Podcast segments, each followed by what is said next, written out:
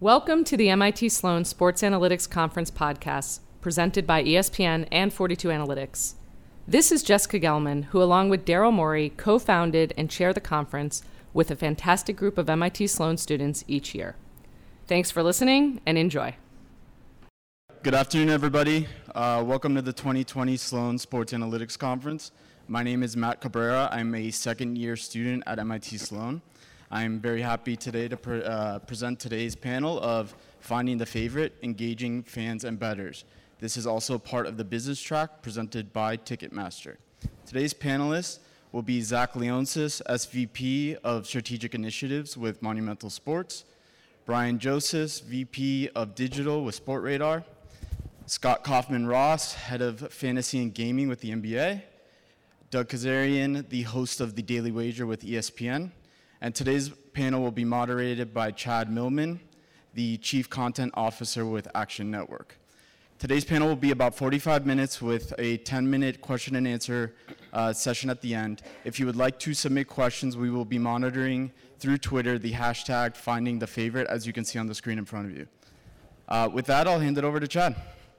Thank you very much. Thanks everyone for coming.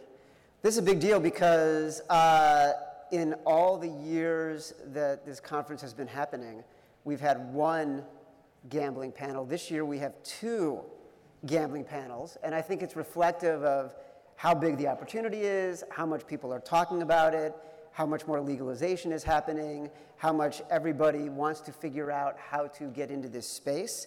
Um, this panel is about how to execute content, how to use content to engage fans, how to grow your audience. Uh, everyone in this panel can speak to it from a very unique point of view. In the past year, every major player, every in the media space, every team, operators, they're all trying to figure out what do we do.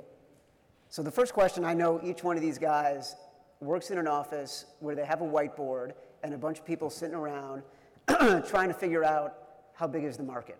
So, from a team perspective, from a deal, from a data and operator perspective, from a league perspective, from a sitting behind a desk looking pretty perspective, Zach, you start. Tell me what you think the market is.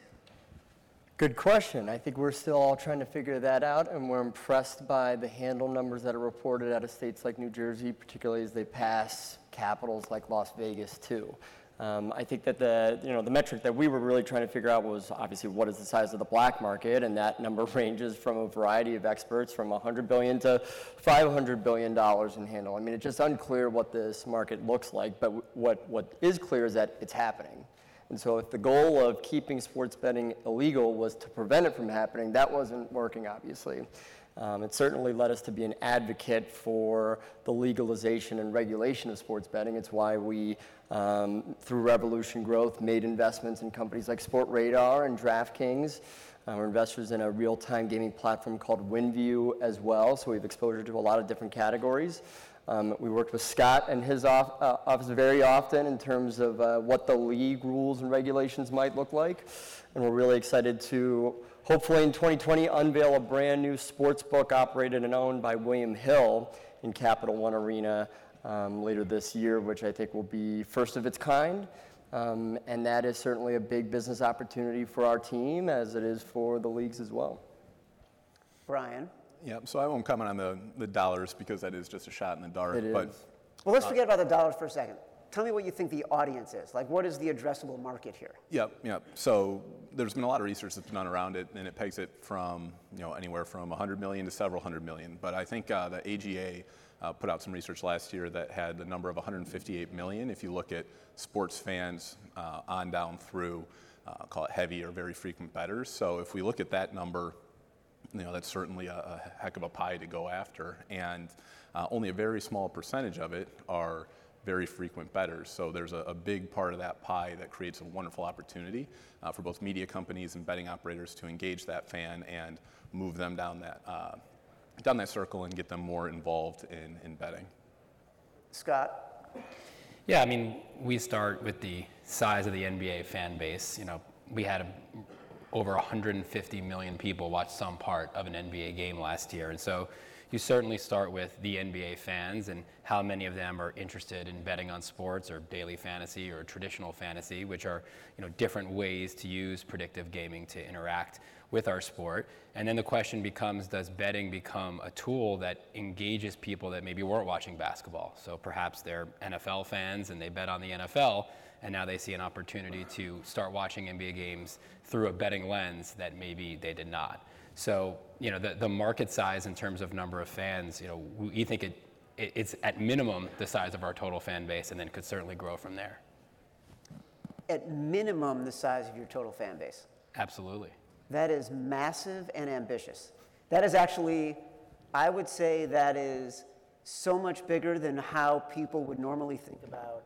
And Doug, I'll get to you in a second, but like the way people are normally thinking about how they want to approach the fan base and putting gambling in front of the fan base.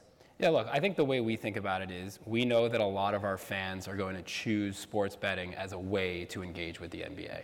Now, many of them will not, so you know, there's certainly going to be people that are more traditional. That's not the way that they want to experience the NBA. There's going to be people who are underage. There's going to be people who, at least for the next three to five years, reside in states where betting is not legal and regulated. But in terms of the opportunity, you know, there's a big difference between between somebody who bets on $100 on the spread or the over/under or is betting heavily versus somebody who'll put $5 on a March Madness bracket. But really, all those people are doing the same thing in terms of using predictive gaming to engage. And so I'm sure we'll talk a lot about the opportunity with the casual fan, where maybe it's not they're a heavy bettor and it's the primary way that they're engaging, but having a small bet on a, on a particular outcome or a particular thing that happens in the game enhances their experience of watching games and maybe gets them to watch games they otherwise no, would not have watched. Doug, what's your take here? Uh, I'm not privy to the numbers because I'm just behind a desk, but um, I think I think it's sort of like two groups, right? It's one that is gambling specific content, like Daily Wager or ESPN's sports betting page Chalk, versus all the other content that has now sort of added sports betting elements in it. And it's about determining the appetite of the consumer for both uh, avenues. And I think it's also important to remember that two years ago, the Supreme Court did not invent sports betting. It already existed it's just now it's sort of been greenlit. And so media companies are moving alongside the leagues, and everybody's sort of figuring it out together, determining and assessing the appetite of the fan. And you, like you talked about, the, you're looking at it through the lens. So in non-gambling specific content, like the XFL has sort of putting up in-game spreads or things that will, I think, eventually other leagues will do on broadcast down the road. It's just how much is there an appetite for it and how much of it is too much for the everyday consumer. And that everyday consumer's uh, you know, sort of knowledge of betting will grow in due time as well, so that will change. But it's all about engaging and bringing in new fans, and also that could be better, so to speak. But also, it's another metric to sort of present the game, and it's just very interesting, even if you're not a bettor. So I think those are the conversations that are happening that are more in depth in gambling specific content, but are still definitely like resonating and applicable in the non-traditional gambling content. So that's a great point. Zach and then Scott, two things that Doug mentioned that are worth unpacking here. One is about sort of the use of content to bring people in, which you alluded to as well, Scott, but also the education component, like who are you speaking to and why. Zach, you guys did a betcast like on your NBA games, working with NBC in Washington. Tell me how that experiment came about, because that was not like yesterday. That was about a year ago when we were in the very early stages of sort of unpacking what this was like. Talk about the decision making process to do it and then what the reaction was. Yeah, you know, we did see the potential for uh, PASPA to be repealed several years ago. We made our own bet on that, and we did get lucky in that it was. Um, and so we were prepping for that on, on what a rollout could look like. How would we educate um, our casual fan base who hasn't been to a Las Vegas sports book, which, when you go for the first time, can be a semi intimidating experience. Um, it was also an opportunity to expose an audience to multiple kinds of betting opportunities, not just futures or um, daily fantasy lineups where you set and then forget and then maybe pray. Um, this is an opportunity to introduce in play, which is, I would say, the dominant uh, betting product in the European market. Certainly, it is in the UK. And so last year we rolled out against 12 uh, Washington Wizards games. We turned on our NBC Sports Washington Plus channel uh, for a free to play predict the game feed where you could visit a, an online URL and during television timeouts or during the end of quarters or at halftime, you could predict um, who, which team was going to have three, um, the most three point shooting attempts or which team would have the most steals in the third quarter. Kind of opportunities like that. And the broadcast was complemented with more advanced stats that you wouldn't typically see in a traditional broadcast. And eventually we graduated to having totally separate on air talent for those opportunities too. It was a great thing for us to experiment with because otherwise the NBC Sports Washington Plus channel just remained dormant. And so I think the team there, led by Damon Phillips, really deserves a lot of credit. We've rolled that out across 20 Washington Wizards games this season. The cumulative rating points have been higher for those games, which is fabulous. Um, and we would love to roll something out in the not too distant future um, against NHL games as well. What's the feedback you get from fans? The feedback that we get from fans, um, I, I, think, uh, reflects a couple of different customer segments. Um, um, I, I, would probably classify myself in the segment of being a data junkie. I can't bet, um, and I'm not interested in betting, um, but I do have interest in what the real time data points are out there that exist that I don't think a lot of people know about. Perfect example of that is if you watch the Major League Baseball playoffs and the World Series, after every home run, you saw the launch angle of the ball, you saw the exit velocity of the baseball off the bat. And companies like Sportradar are measuring those data points all the time for nearly every single play. You may just not know it, um, but those data points are going to become more and more relevant to potential prop betting opportunities. Um, I think it, it, it's a 1.0 version of where this could go, though. It's probably not advanced enough for the hardcore sports bettor, the sharps audience, if you will. Frankly, your audience at the Action Network is probably more elementary for them. But I think for the casual fan base who we're really trying to open this up with, who's used to daily fantasy primarily, 70% roughly, Scott, you probably have better numbers than, than me, 70% of that audience um, indicates that they would be interested in making a legal sports bet. Um, that's the audience we're trying to appeal to and also onboard and, and, and, and educate. If you could, why wouldn't you want to bet? What's not interesting about it to you? no, well, I'm not allowed to, Chad, I know that. For obvious reasons. I said if you could. If I could, well, maybe I would if I could. I, have I've enjoyed uh, daily fantasy for the NFL. Um, I, am I'm, I'm in a fantasy football league like many people in here. Um, it's a great communal, um, you know, sort of factor for us. We've got a nice long text message thread. We get together every year for the draft. So I probably would if I could, but I, I can't, unfortunately. But you make a great point. Like, there is something communal about it, right? And so when you think about, Scott, like the total addressable market for the NBA, it's part of that. And the NBA is as good at sort of creating a community as any league there is because of how active on social all the fans are. Do you think about betting as being the next iteration of the opportunity to create that community? Yeah, it's interesting. Again, we see betting as part of the fan experience. And so the way that our approach to content has been developed kind of starts with how do we solve for making sure our fans who are choosing to use, again, this lens by which to engage with the NBA, how do we make sure they're having the best possible experience? So that sort of has informed, you know, and I'll get to the content point in a sec, but it informed our strategy to partnerships. So we've opted to do non exclusive partnerships with all of the major operators where we license our real-time stats feed so they can so that can uh, fuel in-play betting and they can have a rich content experience. We license our marks and logos so that it creates a much more authentic looking platform and so we no longer have to say pro basketball championship and you know BOS versus UTA. It looks like an authentic product that an NBA fan would want to engage with. And you know, we partnered with everyone from MGM and FanDuel and Fox Bet and William Hill, more recently with some of the up and coming books like PointsBet and the score because we want everybody to be able to offer that experience to our fans. Everyone, at least, that's legal and regulated, of course. And, and we kind of see content in the same way, is we have many content partners from the ESPNs and TNTs of the world that broadcast our games to the regional sports networks like NBC Sports that broadcast locally. And then we have the digital properties as well, you know, Bleacher Report and Yahoo Sports that are delivering content to fans as well. And that creates a lot of opportunity to experiment. And we thought it was really interesting what Zach and the folks at NBC did because it gave us an opportunity to experiment with this idea of an alternate telecast. And the reality is, when you think about sports betting content and how big it can be and what it should look like, what's the voice, the reality is we have no clue.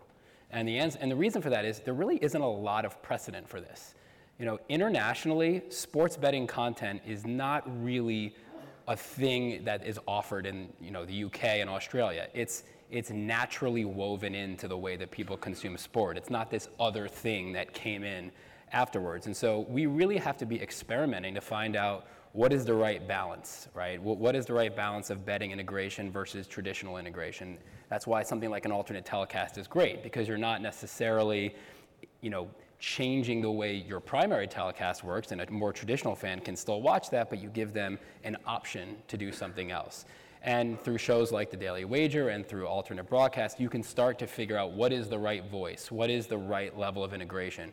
Are you speaking to fans too in the weeds with numbers and analytics, or is it too elementary? And we like that we have a variety of content partners that we can experiment with NBA content with through them, and it doesn't necessarily all have to be on NBA TV or NBA.com. So, Brian, Scott mentioned international, Sport Sportradar as an international company. Yep.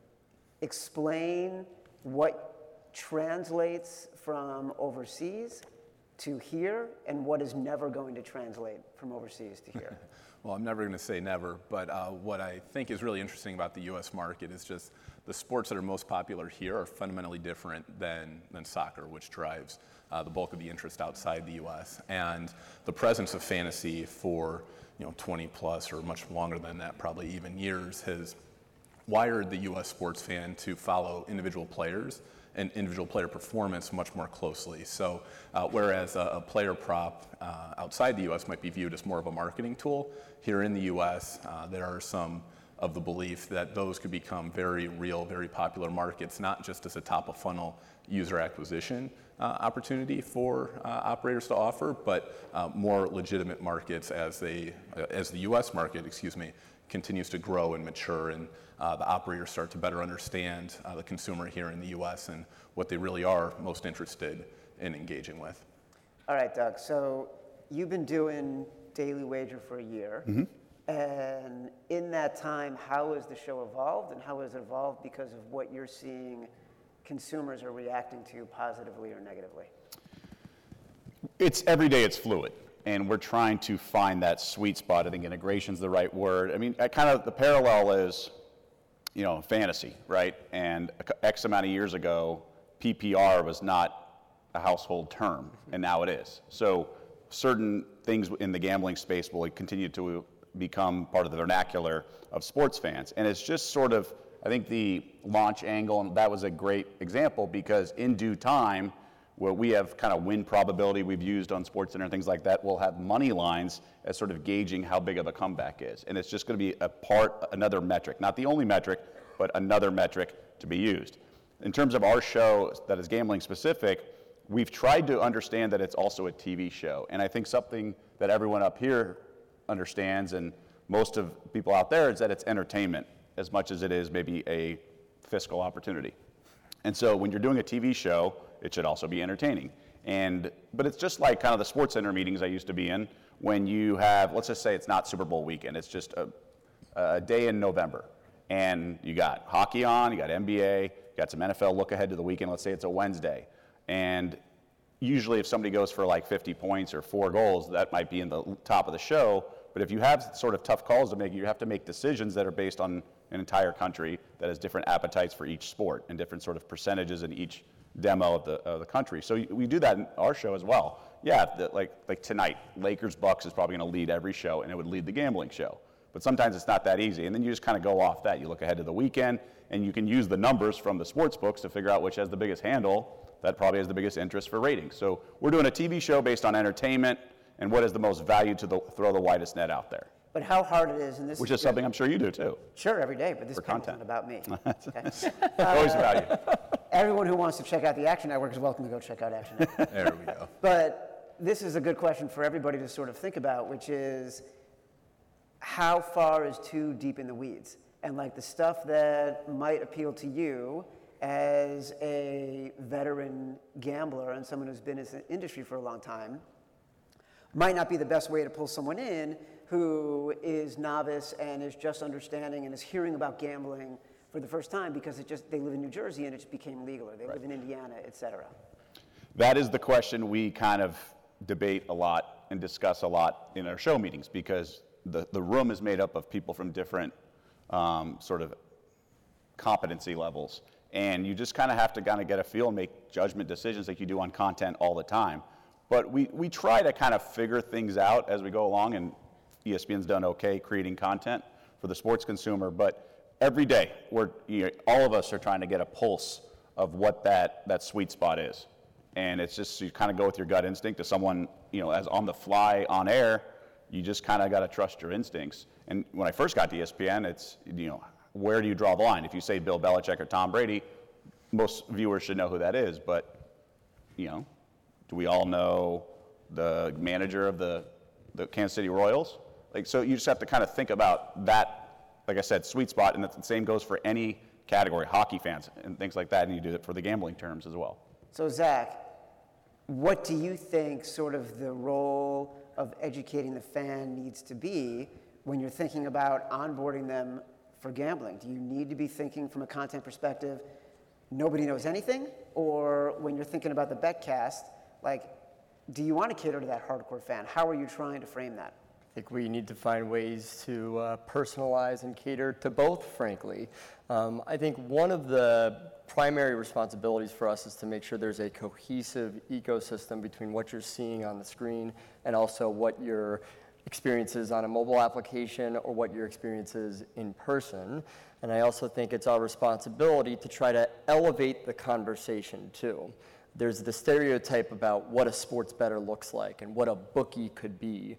Um, but as you get to know a lot of these betting operations, um, you understand that they're buttoned up, suit and tie, fully regulated, bureaucratic, sort of issued um, um, businesses um, with people who have titles like chief trading officer. They're not head bookie or whatnot. And so we want to treat sports betting as an elevated conversation and treat it more like stock trading, frankly. We want to equip you with a lot of data.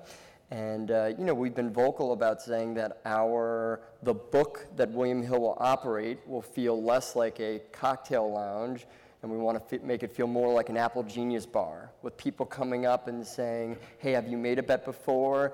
How familiar are you with this? Would you like me to explain anything to you?" We want to have a hands-on experience, and maybe even host training courses and classes hosted by William Hill that walk through different types of opportunities, so that the American consumer in our region is fully educated. Um, people need to be educated knowing what they're getting into before they put real money down on the line. I think that's fascinating. It's something that we talk about all the time is like how do you how do you get people who are just figuring out what betting is because they never wanted to bet illegally and it's now legal in New Jersey, Indiana, Pennsylvania. Scott, you, you look like you're shaking your head. Well, you know, it's interesting. I think over time, right, right now, as we were saying before, there's kind of the traditional game is here, the traditional programming is here, and then the sports betting programming is here, the sports betting broadcast is here. And that's great in terms of experimentation. But I think over time, they're going to become more intertwined, and we'll find what that balance is. Because if you think about it from a fan perspective, you know, take the Lakers Bucks game. The question is, what are the storylines of that game, and what are fans thinking about, and do they have a prediction about what they think is going to happen in the game, and therefore, how do they act on that prediction? And right now, the content is more 1.0, where it's here are the games, here's what the lines are, here's where we think you, you might want to put your money, versus, okay, the storyline is Giannis versus LeBron. And if you think Giannis is going to have a great game against LeBron, and you want to play that somehow, here's LeBron, uh, here's Giannis is over. or you know you think that there's going to they have a great defensive plan you know the, what the rockets are doing now with their small ball lineup. We think that's going to be a great defensive strategy and therefore we think there's going to be fewer points and so the way to play that is the under. So it's not necessary i think we'll get to a point where it's not necessarily here's the way to think about the betting stuff that's going on but more here's what you might think about the game and if you're interested in betting here's how you can take that prediction about what might happen and take that to the next level. Yeah. I- Go ahead, Brian, then Zach. Yeah, yeah, I want to jump in there quickly because I think it's really important, and it, it piggybacks on what you were saying a little bit earlier when you took us through your psyche a little bit, and you know, not a bettor, but I'm interested in some of the advanced stats. And what I think is starting to happen in the same way that RSNs you know, came out and started producing two different broadcasts for a particular game, they did that because the fans tuning into that game had different interests. So if it's a Wizards versus a Bulls game, I'm a big Bulls fan for better or worse. I'm tuning into that game because I want content about my favorite team in the same way that a Wizards fan wants content about their favorite team. So that was one split that happened. And now what we're talking about about is the opportunities that can be created by new data and new metrics, whether it's betting, advanced stats, or you alluded to segments. Those who have access to data about their fans and consumers will be able to start to figure out what those motivations are for why a consumer is tuning into the game and start to work towards that one-to-one personalization that Scott was talking about to where uh, I also firmly believe that it will fold back together to where if the five of us were to hop into an app to watch the stream of a game, we could have five different contextual experiences around that game based on what that platform knows about us and their ability to deliver content to meet our needs. Zach, you I wanted w- to jump in? Yeah, I was just going to say that um, two points. We will never force feed betting on someone. It's, a, it's an opt in opportunity as opposed to an opt out. That's why it's uh, NBC Sports Washington Plus and not NBC Sports Washington to watch the alternate feed. Um, that's why the book will be located in one part of the building and not throughout the building, and for, for most cases at least. Um, and then, you know, the other thing that I would add is that, you know, we think that this is an enhancement to the fan experience. Um, we don't want to take away from the actual game product itself. One of the great things from a business perspective is that we think this will increase ratings, increase pe- people doing research on teams and on players, making them bigger fans. It's good for the teams, it's good for the leagues. We can't be serving people prop questions during the actual broadcast so they're not watching the actual game. So I think what Scott is saying in, in saying that we're, we're focusing on the storylines, we're transitioning to the storylines, I think that's exactly right. We still want the focus to be on the game itself, and betting is a complementary feature to what already exists, which is a great product. I mean, that's what it is now, but I wouldn't say that can't happen as we go along. I mean, right now, in states that are legal, you have fans in those seats watching the game during inter, you know timeouts or whatever, betting lot, making bets. So I guess the question is, right now it's separate, and this will all happen organically, and one you know one league will be ahead of the other. You know, eventually it'll all kind of overlap, but in due time it may be synchronized. Like the XFL has started, where the team listed, you know, NY for New York with the minus five in parentheses, like you typically only see in other parts. But if it's going to be integrated, completely overlapped, I would say we could be headed down that path eventually in all sports, in all broadcasts. It's just part of it, much like we see certain stats pop up on the screen and they don't always get read by every consumer. Some do, but some are just enjoying other aspects of the broadcast. But I think it could be completely synchronized in due time. How soon do you think that could happen? Scott? I think it's going to take some time, mm-hmm. e- especially because of the way that the states are rolling out sports betting, right? Fair. I mean, there, there's a lot of exuberance right now about sports betting, but if you think about true mobile sports betting, when I say true mobile, I mean I'm in my house, I can download an app, I can put in my credit or debit card, make a deposit, and then start betting. And I don't have to physically go into the casino or be on the property. There's only six states right now in the country, roughly 11% of the country, where you can do that. So we're still very much early days. And so when we talk to the consumer about you're at home and you're watching the game or you're on your mobile phone, place a bet, very few people can actually do that in a legal and regulated way. So it's going to take some time. You know, we're roughly you know five states a year or so are turning on. So you're going to have a three to five year time horizon where this does sort of still have to be kind of over here. Uh, because it's, it's, a, it's an opt-in experience. We have to figure out what the right tone is, and we don't know who, who's going to be able to bet in any given year because of the state-by-state rollout. But, and I think the reason that there's not a lot of precedent in UK and Australia is because for, for gambling content, it's been legal there for so long, they have figured out how to make it an or, organic part of their content without having to have these separate shows. So I think it necessarily does need to kind of be a separate opt-in standalone thing until we find out A, what the right voice is and how people want to see it, and B, there's a critical mass of states where it makes sense to be having a national broadcast where you're integrating these things because those fans can then go bet legally from their phone.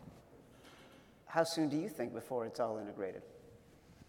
We were talking about um, not having alternate feeds or anything like that in the UK market because it's always been that way. It's built into the lexicon, it's part of the vocabulary.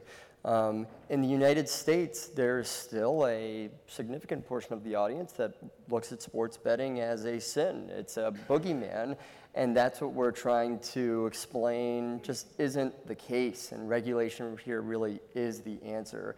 I think all of our, one of our big collective goals, whether it be from a, a legislator's standpoint or an operator standpoint, um, is to capture as much of the black market as possible. We want as many dollars in the light as possible. Um, and so that's going to be a little bit of an art just as much as, as it is a science, listening to customer feedback. Um, and I tend to agree with Scott that I think it will take a little bit of time. Um, we may get there. I, w- I would expect that maybe some of the smaller secondary leagues uh, push the boundaries a little bit faster than the larger leagues. Um, and that's not necessarily a, a, knock against anyone. It's not necessarily a problem or an issue either. I would also just say uh, I'm not sure it's an either or, right? Because it, it certainly could be both. And I think sooner rather than later, you'll get to a point where most of the leagues and broadcasters feel comfortable mentioning the lines in the broadcast in the context of storytelling, like we were saying before, right? If you're coming down to the wire and it's a 10 point game and the spread is eight points, that's an interesting tidbit in the way that your fans are watching. But perhaps that truly integrated, stat rich, odds, odds, you know, in a streaming way uh, on a digital overlay, free to play game integration, that might still be a personalized experience. And, and at the NBA, we're doing a lot of testing. We call it our next gen telecast with very personalized streams, right? And it's different fans, you know, there's the, the hardcore fan, not necessarily the hardcore bettor, but that really wants the next level analysis about defensive strategies and what's happening in the game. And then there's you know, the younger fans that maybe they want influencers who are, who are giving audio to the game rather than just, you know, the traditional broadcasters. And then maybe there's the gaming focused fan that wants all the stats, all the data, all the odds updating in real time as part of their experience. So I think there's, there's room for both, but we have to be experimenting in this time. And I think the stigma is a good point, like how the, the, the, the I don't know, the, the visualization of it is so different here than it is in the US and I know, and I think it's okay that things to happen organically. And I think it's okay for leagues to kind of proceed cautiously because there was an unknown. I mean, I know there's people passionate about betting, like myself, and others who are just, why won't they mention the point spread? It's because they have a multi-billion-dollar industry, and the TV companies do as well. And everyone's just kind of trying to figure it out gradually. And there's always going to be sort of shocks to the system. I mean, even Tony Romo was a shock to the system, calling out the play in advance, right? No one really had done that before, and it just sort of took on a life of its own. And then in due time it worked itself out and figured out what the right way to treat it was, and they're probably still doing it. But I think for us in the betting space, the digital content's much more, you can kind of tailor it to preferences and settings.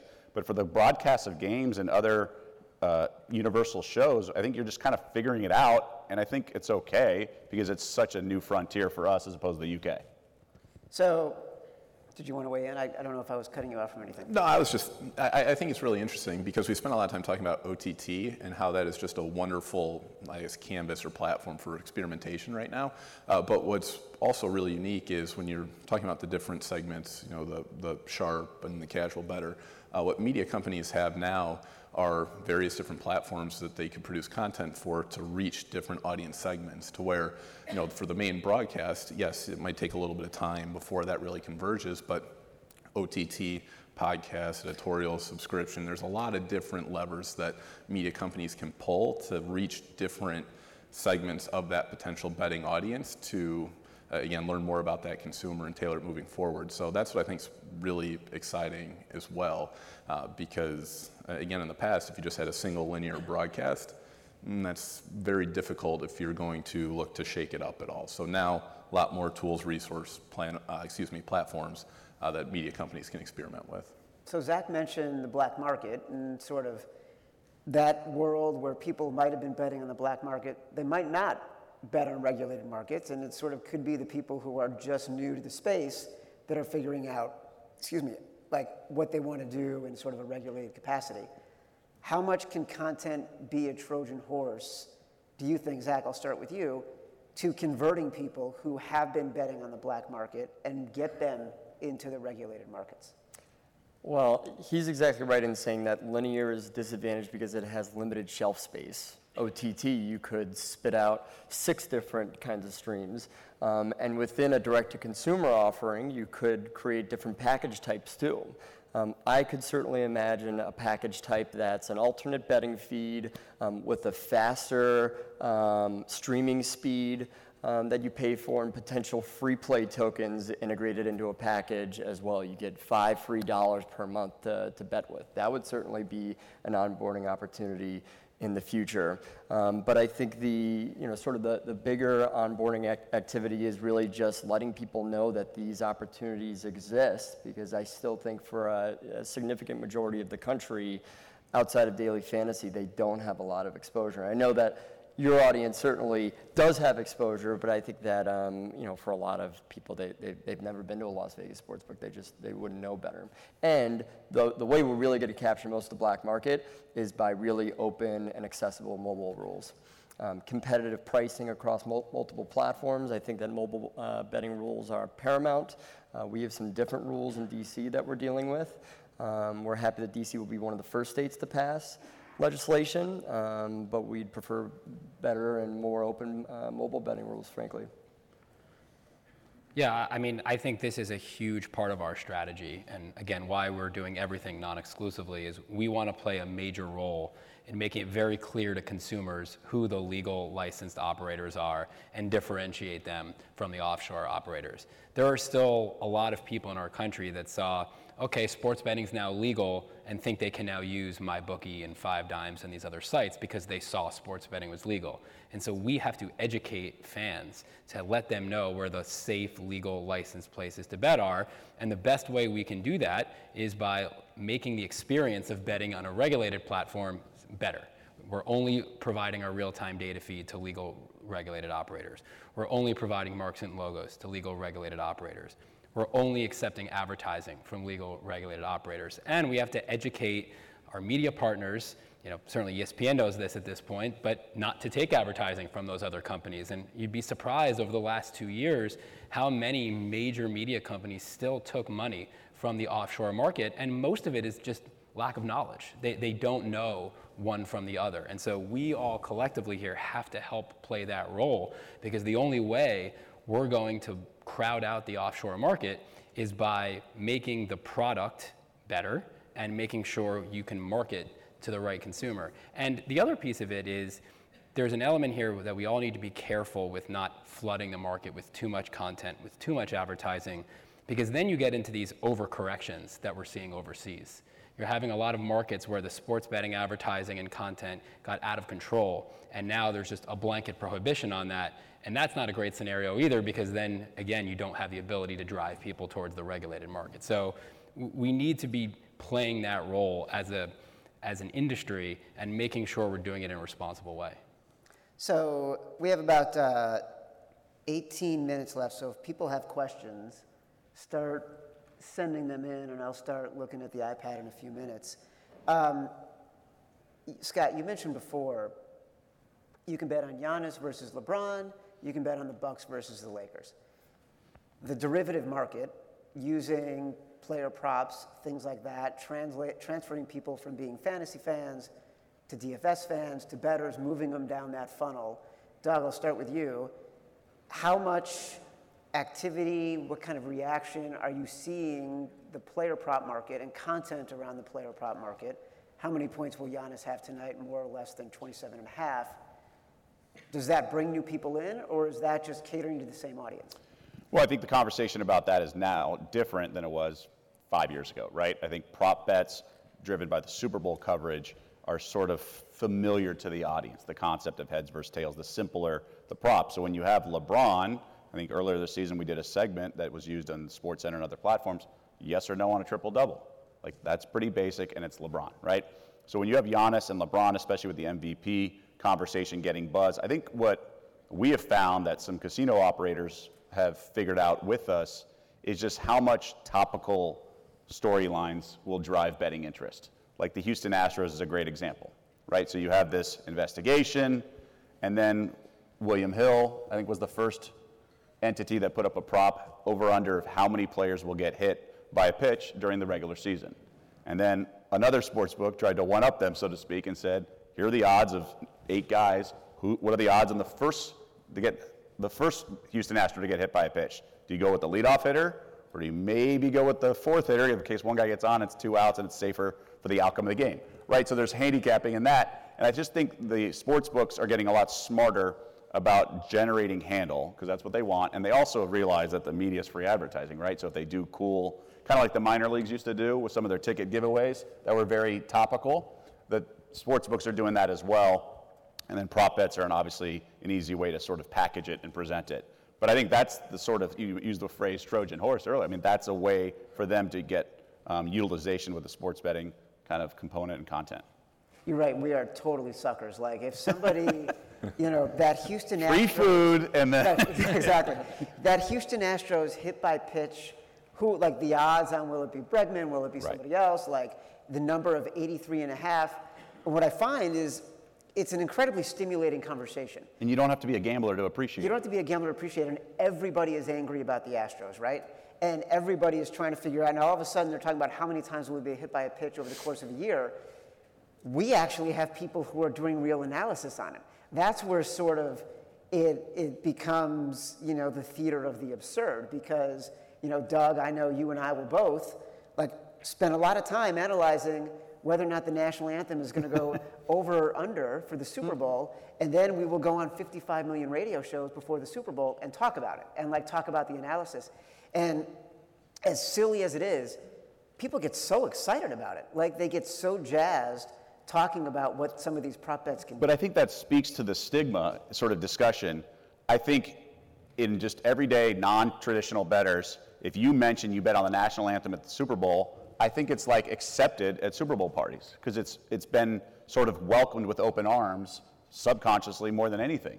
But if you're like, yeah, I'm sweating out whether there's going to be a hit in the sixth inning of this Mariners A's game in middle of July, people are going to look at you funny. I just think it's all about like the conversation and the tone and how it's sort of become and the coverage of Super Bowl props now it's a big thing and it's just so, like squares or, mar- or bracket pools are, are much more acceptable, but it's all the same concept. And I'll even go farther, there's like fantasy and all that, but that's a different conversation for a different day. But I, I just think it's all about sort of the presentation of it and then the, you know, sort of where we are moving the needle, so to speak. So, Zach, you guys will have a book in the arena. And would it be tremendous for you if on a Tuesday night, you know, you've got an NBA game going on Yep. and the book is packed and there is a massive conversation going on about Bradley Beal's, you know, total points scored that night. Do you feel like that's a victory? Do you feel like that's something that you worry about? Do you not care as long as it's engaging the broadest audience possible? I think as long as it's engaging the broadest audience possible, and um, you know our players still feel safe and protected, which I'm sure the league will um, have a, uh, a heavy hand in, and the NBA is really, and all leagues have really taken a very thoughtful approach as to what teams are allowed to do, how players can be involved, and where you're not allowed to be involved. I think the thing that excites me more than that, though, is um, as a company that owns our 20,000 person arena, um, we look at our arena as one of the busiest in the country. That's great. It's booked over 225 nights a year. Um, but still, the, the, the arena is only full from 6 p.m. to 11 p.m. And during the rest of the day, it's mostly empty.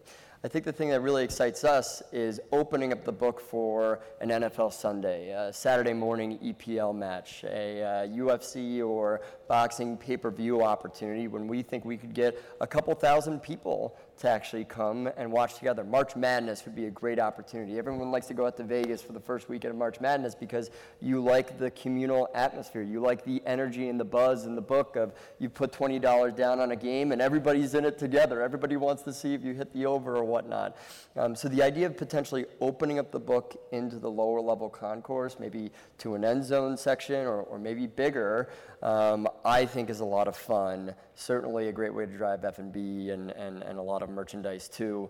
Um, we saw a lot of success with that when the Capitals went to the Stanley Cup Finals. We hosted away viewing parties. We said, come on in for free and just buy your F&B here. Um, and it was packed. People couldn't wait to come in and enjoy a really interesting and fun and exciting moment together in person. I think we'll, we'll try to experiment with that. By the way, you just said F and B, and I swear to God, I thought you were going to be like F and beer, and I thought you were swearing on the panel. I'm like, um, all right, we got a lot of questions. I didn't realize we had so many questions. I apologize. Um, Brian, I'll start with you.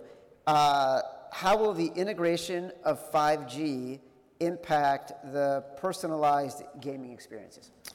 Ooh, the data is going to move faster, the streams are going to move faster, everything's going to move faster. So that means uh, more markets can be offered, traded on, and it just becomes a much, much more seamless experience. Uh, we as consumers, especially as it relates to our phone, do not like to wait.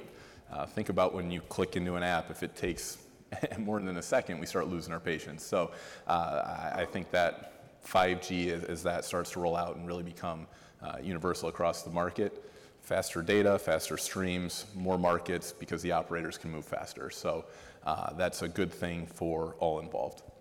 All right, Scott.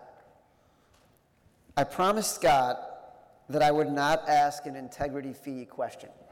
but this is not me asking. This is someone in the audience asking. Of course, yeah. Um, but it actually is an, an interesting question. Uh, not that the audience can't ask interesting questions. But, you know, Doug, we just talked about the Astros and the hit by pitch props, right?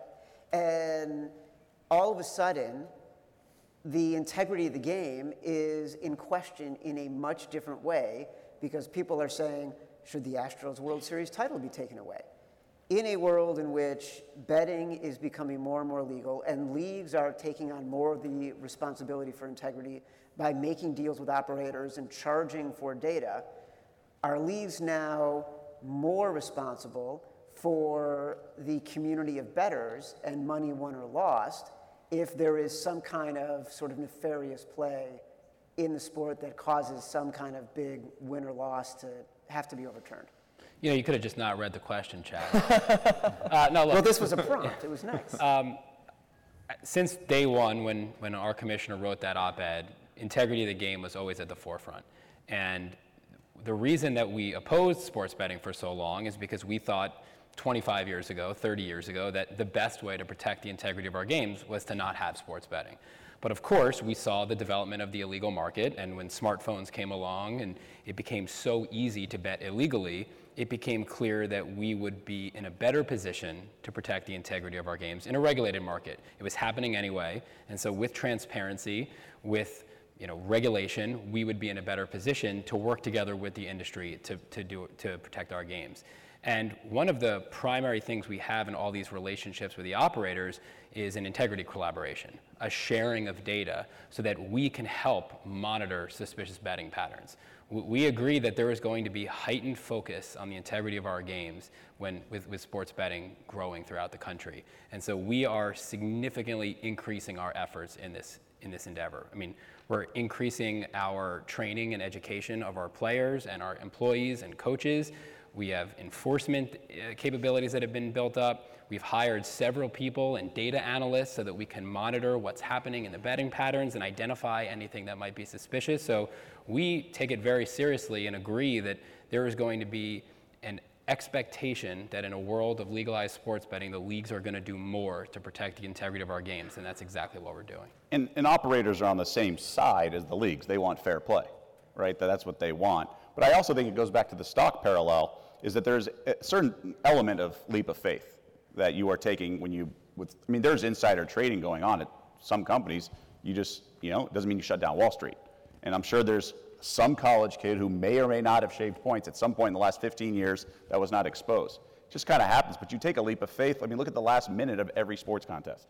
Whether it be football, the game's played differently with prevent defense. Basketball, you got chucking threes, fouls, goalies are pulled in hockey. Baseball, the strategy's different with the bullpen. So already it's kind of unpredictable and erratic at the end of these games that affect the spread outcomes or even prop outcomes. So in general, there's just a leap of faith across the board.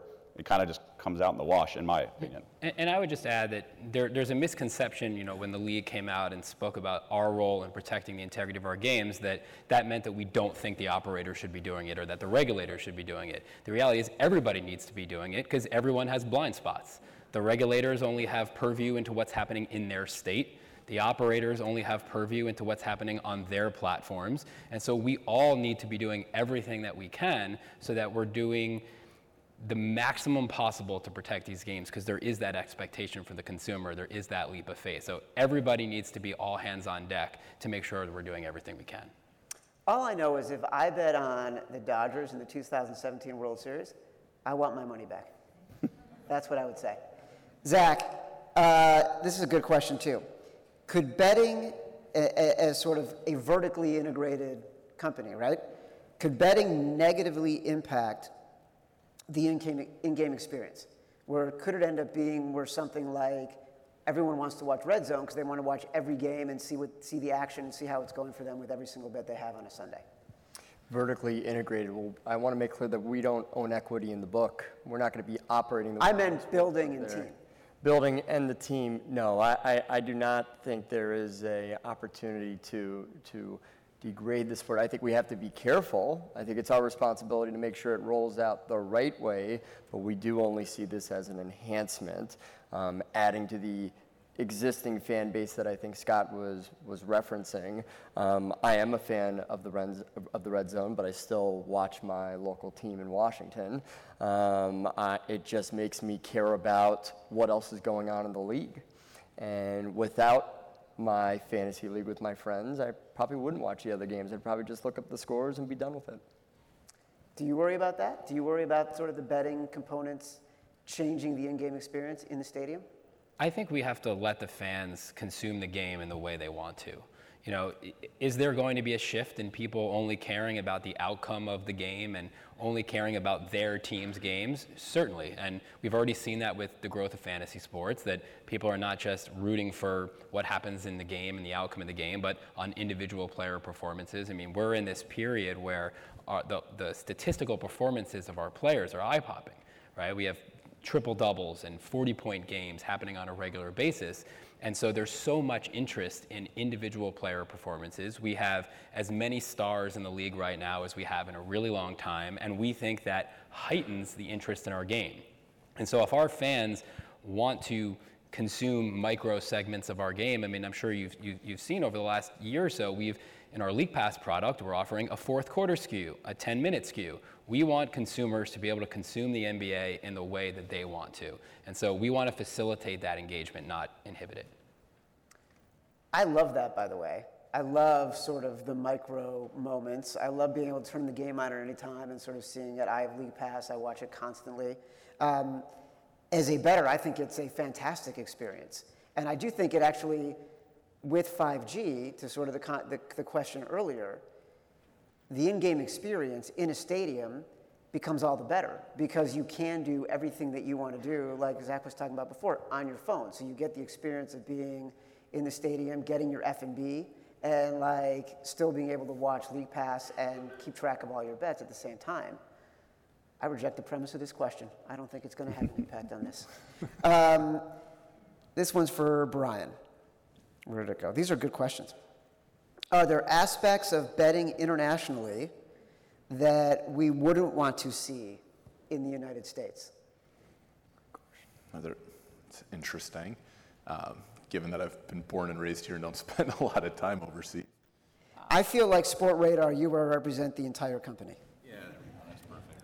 Uh, again, I, I, I, don't feel too convicted on that. I, I, I do think that as operators move over to the U.S. and look to sort of roll out their operations here, what's most important is that they stay focused on, uh, to Scott's point, what the, the bettors are looking to do and how they're looking to engage here in the U.S. and uh, not expect that they can take what they've done in Europe, good, bad, or otherwise, and drag and drop it over. So uh, I, I would almost flip that on its head and say, focus on the consumer, focus on this market, and you'll be all right. And uh, if there are things that didn't go so well in Europe, you can leave them there. You don't have to worry about it.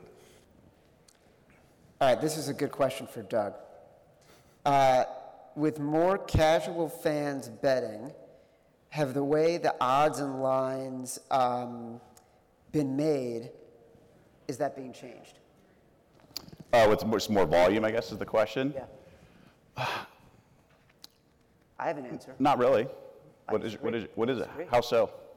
Oh, I think the bookmakers are much more in tune with where the market is going to go and trying to get there sooner. They're thinking about the casual fans more than they ever have. Where it used to be, you'd think about what is a fan who watched the game last week going to do, and they will set a line that they are comfortable putting a little bit of cushion so they can move it up if the money really does come in. Now I think they get to that minus seven for the Redskins Giants much quicker than they would normally. So you think it's driven by more handle? Yeah. That, the risk, the risk, okay. I think it's a little more I think it depends on the I- book, right? I think it's a little more handled. I also think, I also think that the casual bettor is just so much smarter That's- than they were 10 years ago Yeah. that it's impacting the way bookmakers think about the Okay, so I was thinking two years ago, pre-legalization of the Supreme Court, but you're absolutely right. The market has gotten tighter because the, the people who were the worst recreation, they're no longer doing it, and the and the, the the fan just made a lot more, a lot smarter uh, in the last few years as well. And I just think it depends on the sports book in terms of their appetite for risk, whether they trust the sharp money. But I think technology has helped them find the right line with sort of sharp money flagged accounts, so to speak. So I just think it's all about um, information that they're gathering at a more effective uh, rate. Folks, that's all the time we have today for the panel. Thanks for uh, to Zach and Brian and Scott and Doug.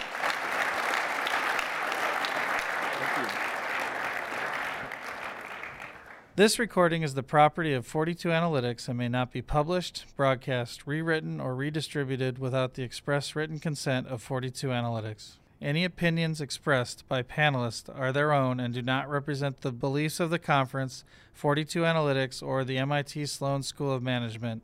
42 Analytics Educational, Inc. reserves all rights in the content.